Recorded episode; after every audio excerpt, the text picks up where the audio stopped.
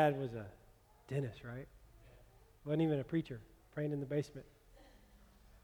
Thank you. Uh, many of us were blessed with godly, godly fathers who have shown us the way. Others of us weren't. But we have an amazing Heavenly Father who can fill that void. And it also shows us that there are those around us who may need some influence from us, those who may not be related to us through a bloodline, but just could use a presence of a dad in their lives. So I encourage you uh, to be a dad. Even if you're, you're not a dad, be one somewhere to somebody. Thank you, Charlie. Well, we're finishing up. This is the last one. Can you can you sing with me? It's a cheat sheet here. Uh, let's do it. Let's just say the verse together. How's that? Ready?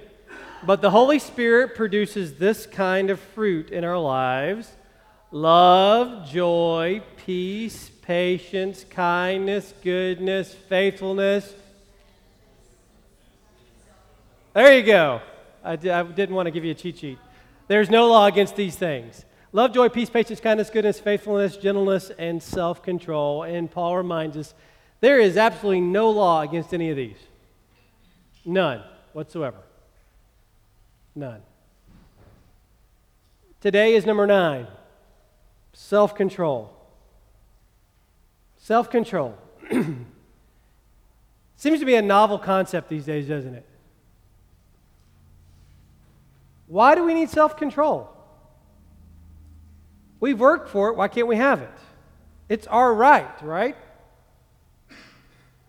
If it's there, take it. If you want it, have it. If you need it, go get it. If it makes you feel good, go do it. Self-control, what's that all about? Uh, you know, I've, I'm afraid that my generation, uh, we really missed it. We've... We've thought that indulging ourselves in everything that comes in, comes along, just gorging ourselves on life, is the way to happiness. And you know, like Isabel related, I'm thirty-nine, I'm not quite forty, but I have so many people I went to high school with, friends of mine, who have lived that lifestyle for twenty years now and who have are empty at this point. They've done it all, they've had it all, they've bought it all, they've seen it all, but yet they're empty inside. Self-control. What's that mean? It means you can never have chocolate the rest of your life, right? It means you know exactly how many points that hamburger at Chili's has, and that means you can't eat anything the rest of the day. Self-control means what? What's that, Robert? Biting your tongue. There you go. Not saying what you think you ought to say, maybe sometimes. What else does self-control mean? Controlling yourself. Controlling yourself. Well, you know, that's exactly what the Greek philosopher said. That was the height of knowledge, was to be able to master you, to be your master. And they would work to do that. They would think high thoughts, and they would discipline themselves so that their ma- their bodies were not in control of them. They were in complete control of their bodies. Their minds were not in control of them. They were in control of their minds. That was the height of intellectual, uh, the reality of the intellect that day. But you know, it's not very far from what the Hebrews thought as well. Because we have this law, this huge law, this long list of things that we can't do, and the only way you can ever keep the law is by mastering yourself so that you kept the law, so that you didn't do this and you did do this. Sometimes self-control isn't not doing, it's doing. Doing when it's hard, doing when it's difficult, doing when you don't want to. I have to admit, I hate taking out the trash from our little fenced-in area in the back all the way down the driveway, uh, down that slope, and uh, there are times where I let it go a, an extra week, and then I pay for it because then I got to take both trash cans down. You know? But if I'd have just done it, had the control to say, I'm going to do it right now, I would never have that problem. Never. Never. A little self-disclosure there. Y'all keep me accountable. Ask me on Wednesday nights, so you're going to take your trash out. Uh, before I go, when you see me leave, or you leave on Wednesday nights, say, remember to take your trash out. That'll help me out a lot. Self-control. What's it mean for us? I I think it's a matter of just answering this question, who's in control? So who is in control? Sometimes we're controlled, we're, we're by ourselves. We do really well at that. And we work to that, and that's why we, we, we kind of discipline ourselves and say, I'm not going to eat twelve desserts today because I know it's not good for me. You know, you, I have two kids. One of those is going to be very self-controlled. The other one is not. Um, I'll let you figure out who is who. Uh, but we know if we let one of them eat sweets all day, and that's all they ha- they had, that's, they would do that. The other one would eat a vegetable, would eat some fruit if they had the choice. Uh, so sometimes we are absolutely in control of ourselves. There's sometimes when we're not. We let other things control us. Outside circumstances, outside influence, habits absolutely control us. You know, Paul was reminding the Ephesians uh, to not let anything control them. Nothing control them. You know, uh, I haven't seen the movie Hangover yet, but I understand the concept. A bunch of people who have allowed themselves to be controlled by something and have no idea what they did because of it. I don't want to be there. Paul reminds the Ephesians, don't be drunk with wine. Don't let something control you to an extent that you have no idea what you're doing. You're, don't let anything else control you. Don't let anything control you. Oh, except. Except the Holy Spirit. Don't get drunk with wine because it's going to ruin your life. Instead, be filled with the Holy Spirit. Let the Holy Spirit be the only thing that controls you. So actually, the idea of self-control is a fallacy when it comes to the Christian life. It's not self-control. It's spirit control. It's actually saying, I'm not in control of my life anymore. I'm going to let something else have influence and guide me and direct me in every aspect of my life, and that's the Holy Spirit. I advocate control of my life, and that's how you gain self-control. Letting go and allowing the Spirit to be your guide. That's what Paul has been talking about all in Galatians. That's what these nine weeks have been all about, about letting go of the us trying to have love, joy, peace, patience, kindness, goodness, gentleness, and faithfulness, because we can't do that. And when we try to do it ourselves, our bodies that have been hijacked by sin, our flesh that's been hijacked by sin, leads us down a road that's going to lead us to death. You know, I, a few years ago, I did a series called Good Things Gone, Good, Good Gifts Gone Wrong, about all the wonderful things that God has given us that we've really messed up. You know, from money to sex to the world we live in, to relationships. God has given us so many wonderful things, but we have a tendency, if we're guided by just our bodies and our desires and kind of how we feel like we're wired, we blow it. We destroy it. We destroy us. Self-control is really spirit control. How does he start off this section? If you remember, we talked about this nine weeks ago. Uh, in Galatians chapter five, that's where we've been in. But verse sixteen, he says this, so I say, let the Holy Spirit guide your lives. Then you're not going to be doing what your sinful nature or your flesh craves. You know, uh, one of my favorite shows these days is Top Gear. Anybody ever seen that, the British version? You know what I'm talking about? Guys, you know what I'm talking about. Girls, you have no idea what I'm talking about, probably. Some of you may, uh, but most of you are like, what's that, cars? Anyway, they get to drive supercars, like half a million dollar cars. And the thing about it, they're so powerful. They are so powerful. They have like six hundred horsepower.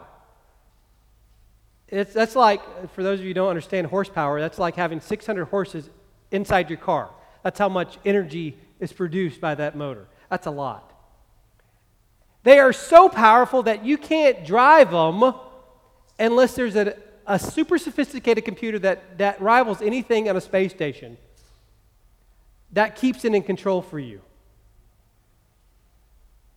You have to set all these buttons and things, and they say as soon as you turn that button off and let it just be by itself, that's when you end up against a tree or in a ditch or off a ravine, because you think you can handle it, but you can't. Many of us think we can handle life, but we just simply can't. We're driving, but what we need is the Holy Spirit to corral us in, to guide us, to lead us down the right path, to not let us veer off the side of the road. Let the Spirit guide your lives. So how do we do that? If you have a pen and paper today, I, I encourage you to just write these down. There'll be three of them, actually four of them. Number one is this. Know your weakness. I could go around here right now and I could ask you what your weakness is and you would tell me. Well, maybe not in public, but you could tell me what it is.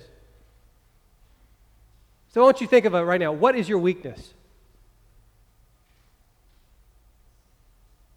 What is the area in your life where self-control seems so difficult? It could be anything. And what may be difficult for me, you may have no absolute problem with at all. It's easy for you. Why do you have a problem with that? That's easy. And what's difficult for you, I'm thinking, that doesn't make sense. I have no problem with that. Or we're each wired differently, so we each have a weakness. We each have a, a, a weakness in our armor. So you have to know that. You have to know that. And how do you really become aware of that? If you're not aware of it, pray this prayer. Search me, O God, and know my heart. Test me and know my anxious thoughts. Point out anything in me that offends you and lead me along the path of everlasting life. The psalmist is saying, okay, point out my weaknesses. Uh, have you had your annual review lately? Anybody had one recently? Isn't that fun? Don't you just wish you had annual reviews every week? Because, you know, there's the good things that they say, you're doing a great job with this, we like this, we like this, we like this. And then what do they come back to? They point out what? Your weaknesses. They're like, you don't have to say that, I already know that. I know I stink at that. I'm trying, I'm working on that area. You don't have to point it out to me again. Well, the psalmist is giving God permission to point out the weakness in our life and saying, this is where you need my help. Let me help you. A good manager or supervisor will know your weakness and say, I understand you. I hired you with that weakness. Let me help you with that. Let me shore you up in that area. But if we deny we're, we ever have a weakness, then there's no way anybody else can help us, is there? Oh, I'm a wonderful organizer. Have you seen your backseat of your car lately? Oh, I, I have no problem with deadlines. Why come you haven't met one all this year? You know, know your weakness. I can have one drink. It's okay. I'll tell you, I can, I can have one. It's okay. For many of you, you can't. That's why we as a church just say, don't. Let's not. For many of us guys, it's just, oh, I'm just going to look on, look at this. I won't go any further. But it's our weakness. For ladies, you may long for a, a conversation from someone who actually listens to, to you.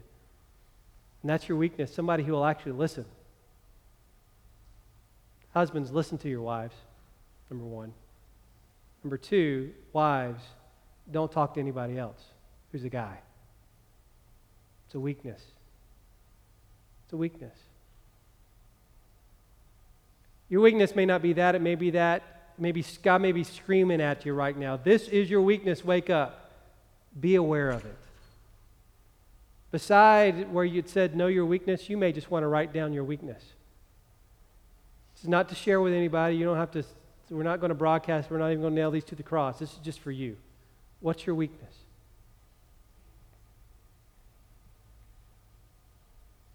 Paul knew his weakness.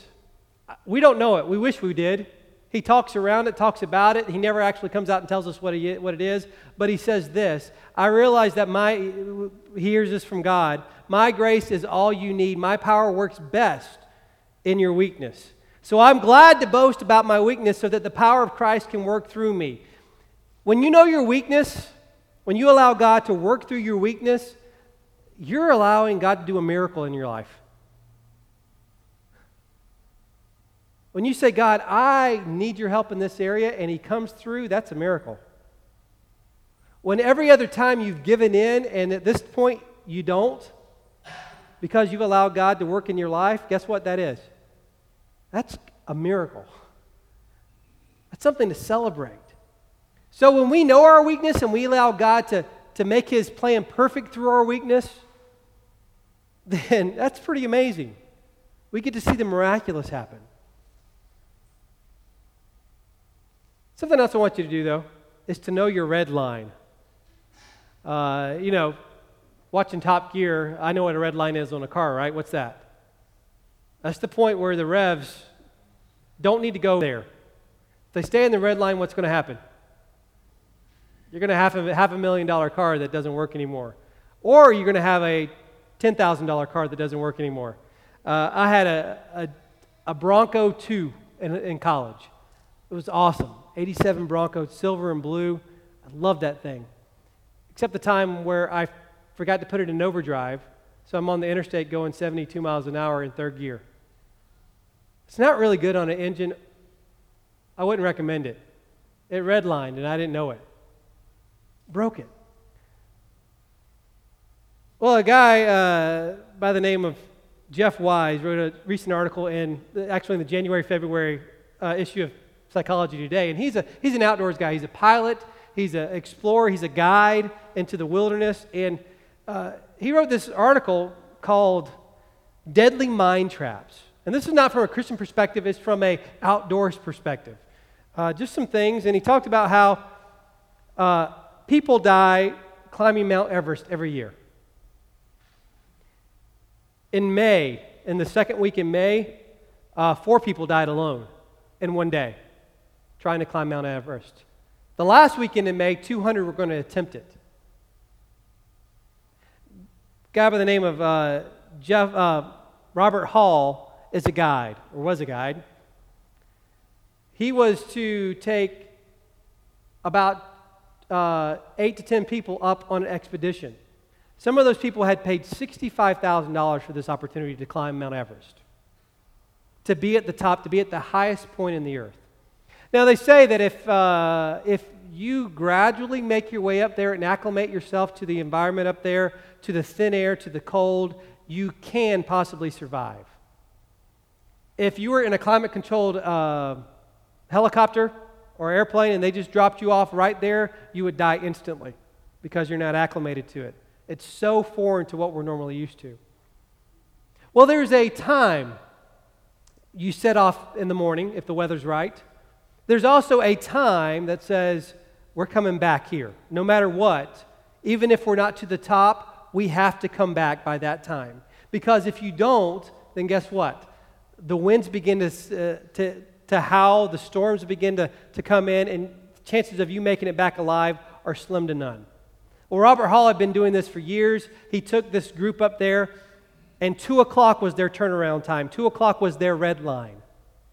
That was the stop, the point where they had to turn around. Even if somebody who paid sixty-five thousand dollars for that trip hadn't made it yet.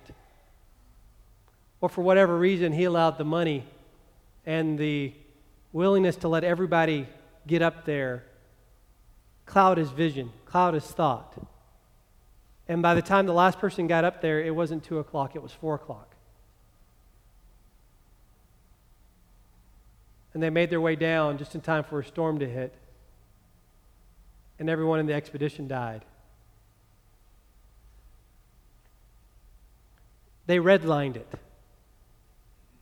They said, that's my limit. I know that's my safe zone, but I can go up against it, and I can even go past it for a little bit because I'm strong enough. I'm smarter than this mountain. I can do this. It says divers do this all the time.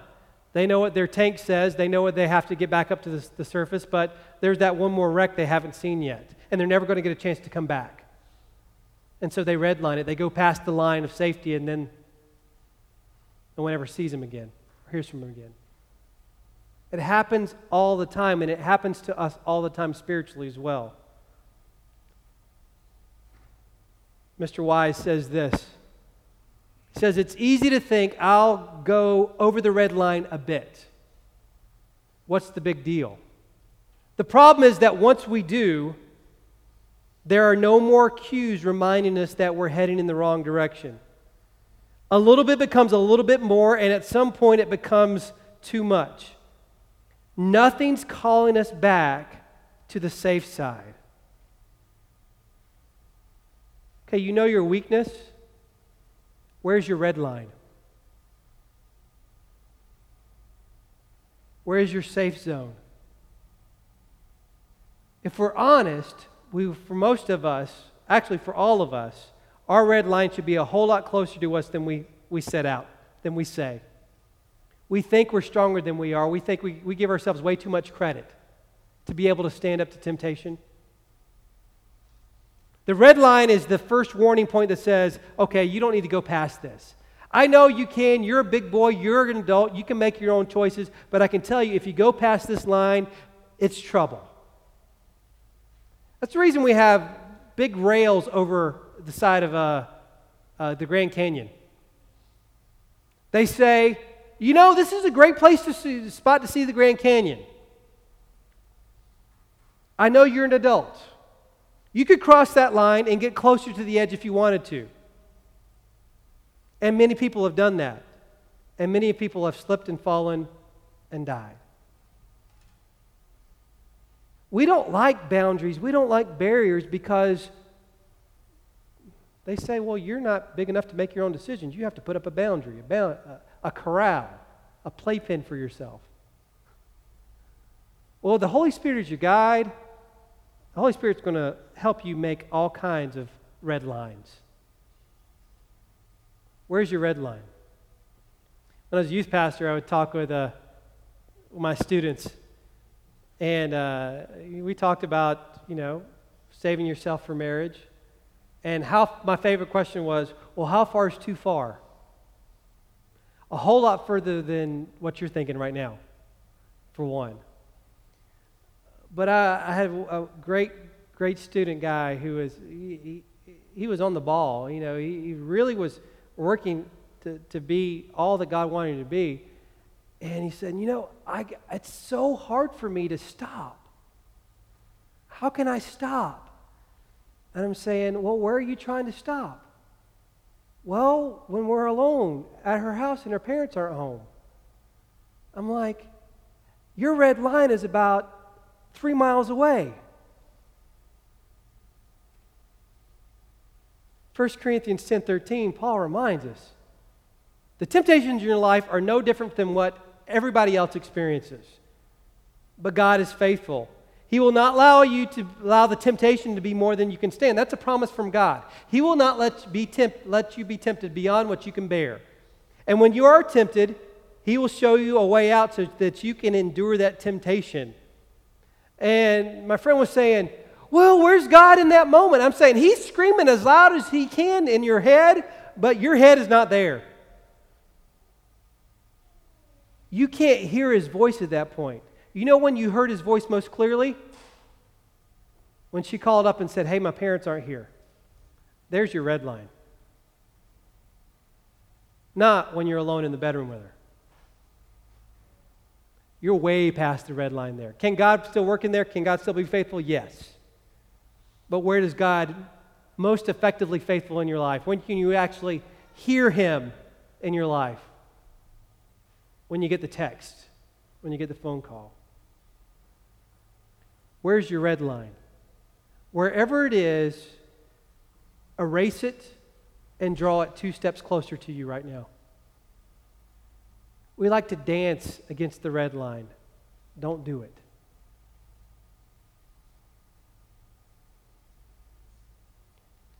The Proverbs are so full, so full of such good wisdom. Uh, one of my favorite ones is this.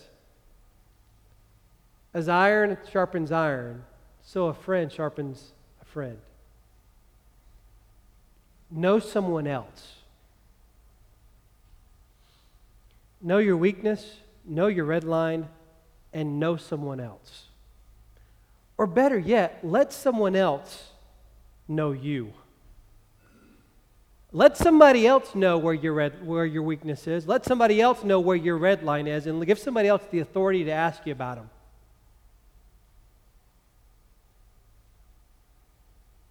What are they? You know, I think most of us are,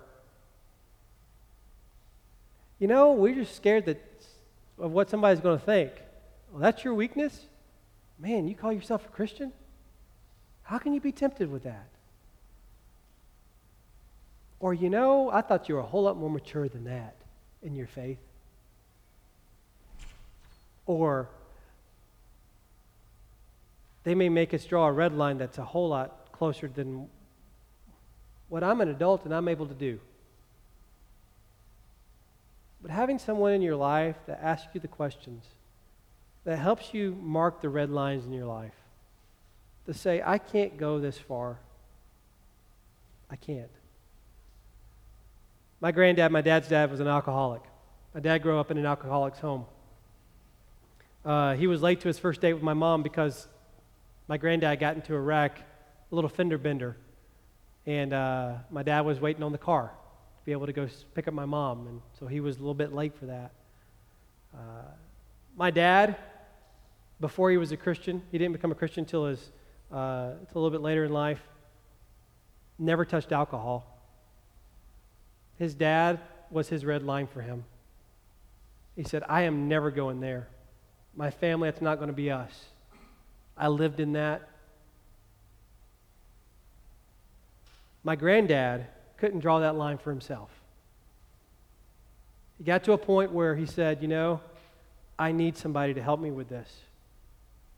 And so he went to an A A meeting. And for the rest of his life, he went to A A meetings because he knew he needed somebody to keep him accountable. He needed somebody to say, is your red line still there? How close have you gotten to it? How can I help you stay away from it? It's okay to say you're weak. Actually, it's absolutely Christian to say, I am weak. I need help. I want to pray for you. On a day like today, you know, uh, you're welcome to come down to the altars. You are. Nobody's going to look at us and say, well, I wonder what their weakness is. If you're wondering that, you probably need to be dealing with your own weakness. But if you just need to come and pray, I'd love for you to. It's here.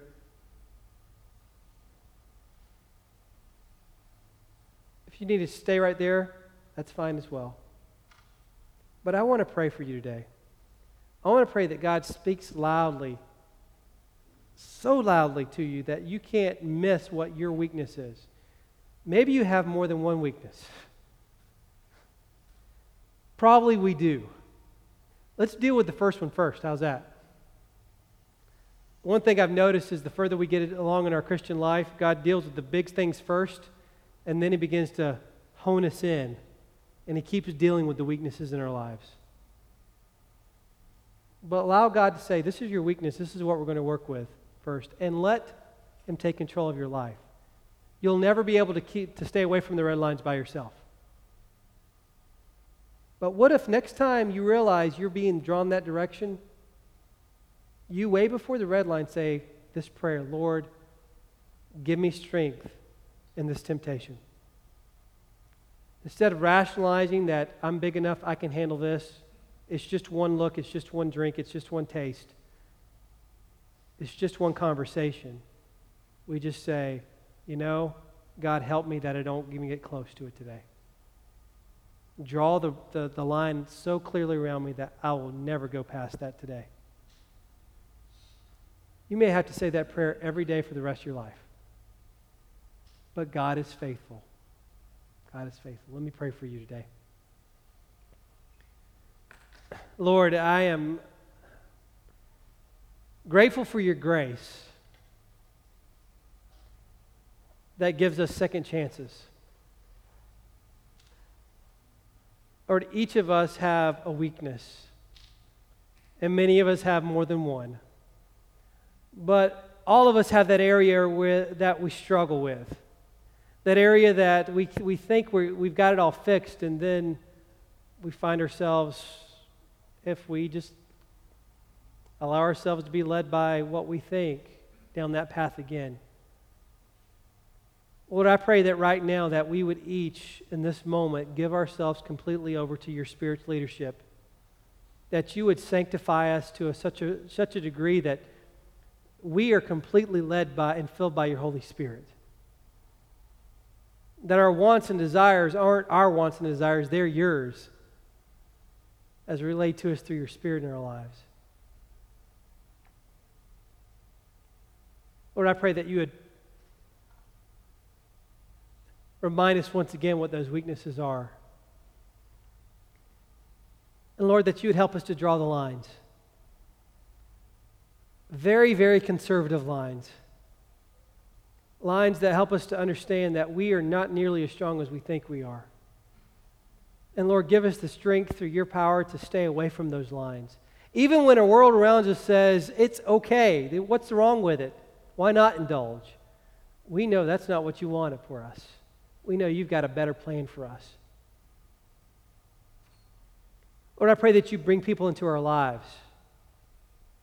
Good friends that we can be honest with, friends who love you and love us, friends that uh, we can share our weaknesses with, that can help us draw the red lines, friends that expect us to do the same thing for them as well. Help us to sharpen each other, just like iron does, sharpens iron, Lord. Lord, I pray that there would be some folks here that are completely different today because we've allowed you to do some work in our lives.